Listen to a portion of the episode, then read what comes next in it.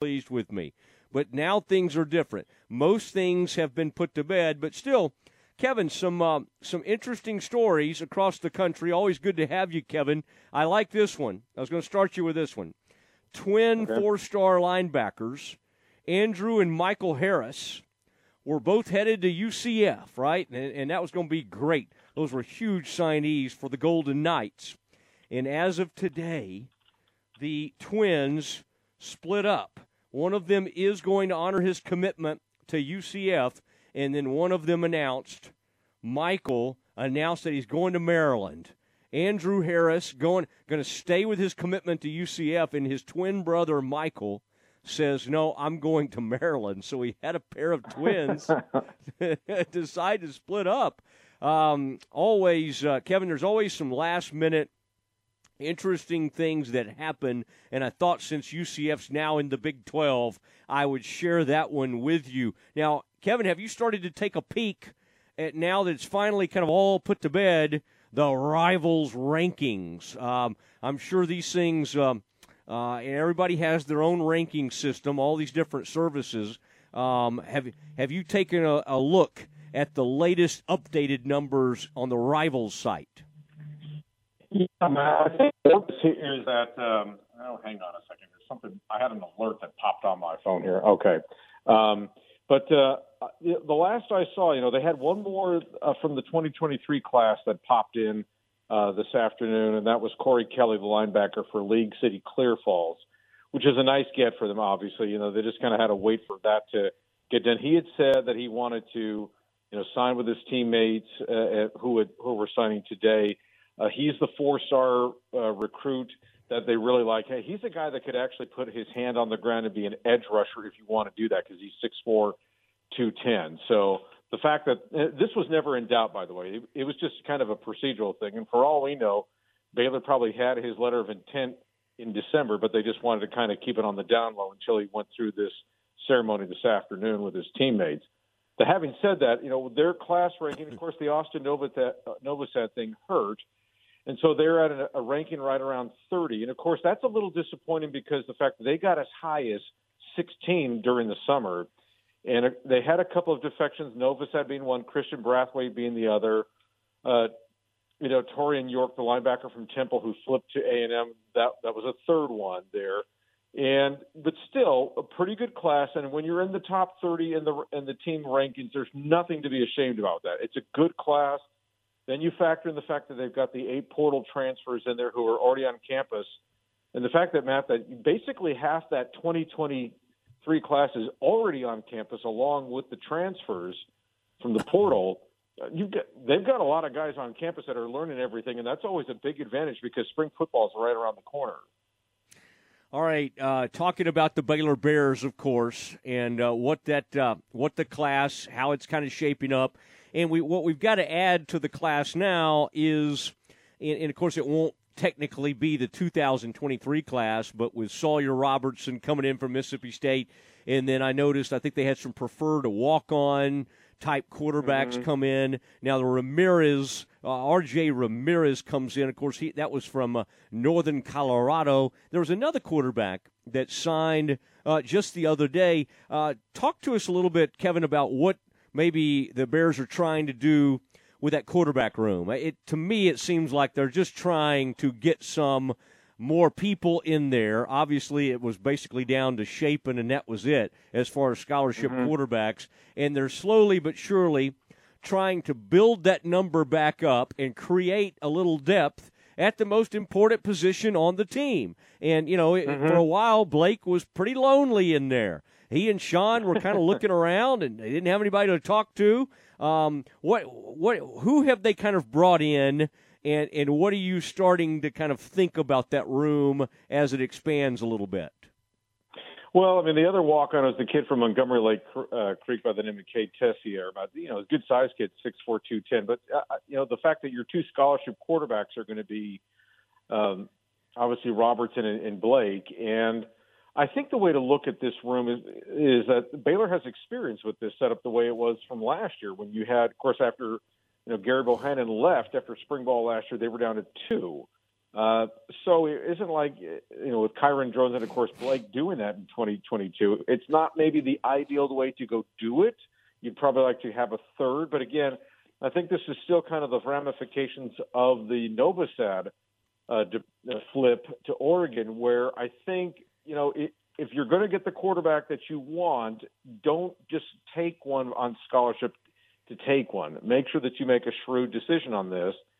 And you know, and again, this this quarterback market that Baylor went into through the portal was pretty much the way I, I thought it was going to be. It wasn't going to be an experienced guy. It wasn't going to be a guy. I mean, it was a guy. I thought that they, you know, whatever the market was when it originally started, that if they really wanted to try and put like they were going to have to get one of those name guys out there, which they were going to have a hard time doing anyway. But with a guy like Robertson, he can come in, play, probably learn, and and then if Blake were to struggle, whether that's spring ball or in the uh, never-ending home schedule for 2023. You know, I don't. They don't even leave Waco in May, in September, do they? Um, but but having said that, they're going to deal with him trying to just learn the system, get better at it, and then you know maybe use you know Ramirez is kind of like what Luke Anthony was last year. It's like your experienced backup who can come in and pinch if you need it.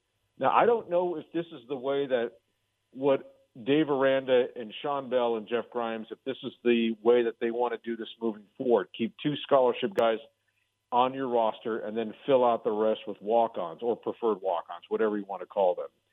But it is, a, but it does kind of put your room in a real difficult spot, especially if you get into an injury bug. And so yeah. that's one thing to kind of think about. Uh, now, the, the caveat to this, though, Matt, is what do they do? Do they feel like if you know when the next portal period opens up between May 1st and May 15th, would they want to look there? And there's the possibility they could do that. All right, all right. Uh, interesting, by the way, Hauss Hejny. I, am sure you saw that news. The quarterback at Aledo, who I was very mm-hmm. high on. I've been talking to you about him for a while. I know he got off to a shaky start this season, but they ended up winning the state title, and he obviously ended up being a huge part of that. Committed to Duke, and I found that interesting. Um, he went to Duke, loved it there, and uh, they love him, and they made him a huge priority. And what a great school! Mm-hmm. I mean, you know, that's just an incredible oh, yeah. education, and so good for Hauss. His parents both went to TCU. Wasn't that interesting? And you see this happen sometime. TCU turns around and offers him. Um, oh, right sure. after he commits to Duke, and so I bet I bet some other people will try that just because he's uh, what what he lacks for height he makes up for in speed, and he and he actually has a really good arm. He's got a live arm, as you saw, and he just got better and better as that season unfolded. So I thought we could yeah, celebrate, and, and, um, yeah, Hauss Hejny a little bit. Sure, I think the one thing with Hauss is the fact that, of course, he worked with a really good offensive coordinator, Robbie Jones at Aledo, who's obviously now taking over for Tim Buchanan as the head coach there. And Robbie is probably one of the best offensive minds I've ever been around in my, you know, whatever, what is it, 35, 38 years of being around this uh, sport, covering it all the way back to when I was a junior in high school to where I am now. And uh, he, he just has a way of getting guys to, and if you ever wanted to know what a good offensive coach Robbie is, just track the way Hauss played from the season opener uh, against Parish Episcopal in Dallas at that final weekend in August to winning, not only winning the state championship, but also becoming, but it was also named the offensive MVP. And I think maybe with Hauss and Duke is a case where, you know, yeah, you mentioned his height, and I think Duke was didn't have an issue with that, whereas maybe other P5 programs, just for the sake of discussion, like a Tennessee or Alabama or UCLA or Texas or whatever, those types of programs didn't want that. They probably wanted him to play a different position, wide receiver probably, and he said no, I want to play quarterback. And Duke said mm-hmm. we can do that, and he said I'm in. And it, but you also know this too, Matt, about the theory of recruiting. It doesn't start until you make the commitment, and then it's a matter of how much can Duke can hold on because there's a long time between now and that early signing period in December, 11 months. All right. I, I thought you would appreciate this. Kevin Lonnquist on from Rivals.com, been a long time uh, sports writer. For the first time in program history, LSU won't sign a football player on National Signing Day in February. Uh, and um, I mean, again, Weird. this is a sign of the times, but that is interesting. The first mm-hmm. time mm-hmm. ever. And um, the uh, I, I'm, I'm just I'm kind of liking at least trying to see, and I also wanted to see I, the name which will not be mentioned anymore while you're on here. Okay, the Oregon, the Oregon quarterback. but I think I already I, said his name, but that's okay. I know, I know. I'd like you to avoid it in the future, but um, uh, okay. I, I, found this interesting the other day. It said Oregon is best is in best position to close strong on National Signing Day, so that would be interesting I'll have to take a peek and see what they've done today. But uh, interesting what you said. The Bears at number 30. Um, in, mm-hmm. in a mm-hmm. lot of these, I've seen 33. I've seen some different places. And quite honestly, let's not act like when when they won the conference title and won a conference record, you know, a uh, a team record, school record, 12 wins. It's not like that class had been ranked like top 15 or something. So it doesn't mm-hmm. necessarily. Um, it, it, it is interesting in the NFL the, the, the four and five stars seem to function better on defense. I don't know if you saw that study recently where it's it's harder to predict on offensive uh, stars and offensive players in the NFL that aren't always that highly rated, honestly. When you do the study and see like two star, three star, four star, the offensive players in the NFL are honestly skewing a little lower in the two and three star range, whereas NFL players on the defensive side of the ball average out at four and a half stars. I just saw a study on that recently, and I found that very interesting. I saw that, yeah, and um, I, I think my theory on that, Matt, is when you think about it, with offensive players and the transient nature of the coaching industry, especially at the NFL level, where so many coaches are coming coming and going with and personnel changes and schemes and that sort of thing, where guys are having to learn systems year after year after year, or they're moving from team to team to team, and maybe they don't crack the lineup or whatever the case may be. That might be the reason why those offensive guys in the NFL, who might have been rated as high as they did coming out of high school and, and into college, don't project or don't reach that level that we all thought they were going to when they were coming out of college. You know that sort of thing you know, for me, the exception even though he was highly rated, though, was Jalen Hurts, is the fact that, you know, you look at a guy like Hurts, and I always was one of his critics about can he really throw it? Can he really be a guy who, who can show you that he can deliver the football when it matters? Because his legs, you know, spoke for themselves. And he darn sure did this year. I mean, I have to eat a lot of crow on this with him. But – going back to the original point, where guys who are very athletic in, on off, on the offensive side of the ball, because the fact that they're changing so many teams, or just coaches are changing wherever they're at, I think that impedes uh, their growth. That's interesting. I, I, like that. I like that. That is a uh, that's a really good theory. That's some good thought process. Good, yeah. Yeah, I know. I'm sitting here th- kind of reacting and thinking uh, about it on the fly. I kind of like that. I like Kevin. I like it when you put some deep thought into one of your answers. Not that you don't always do that. Kevin Lonnquist from Rivals joining us on the Matt Mosley Show, ESPN Central Texas. Bears uh, lose in Austin the other night. They'd won quite a few games in a row to get back in yeah. the conference race. This conference champion, you saw K State get beat by Kansas last night conference champion may lose five or six games. It's not going to be like in the oh, past oh, sure. where it was like mm-hmm. you'd have two or three losses. It's probably going to be five or six losses or something like that. This Baylor team yeah. is interesting. I mean, you got to hand it to them for making it a game when they were trailing most of the time, even trailing almost by like double digits late, and they fought back and had it to a one point game. I, I just think the tough part is they're not going to get much scoring, it doesn't look like, from the front court.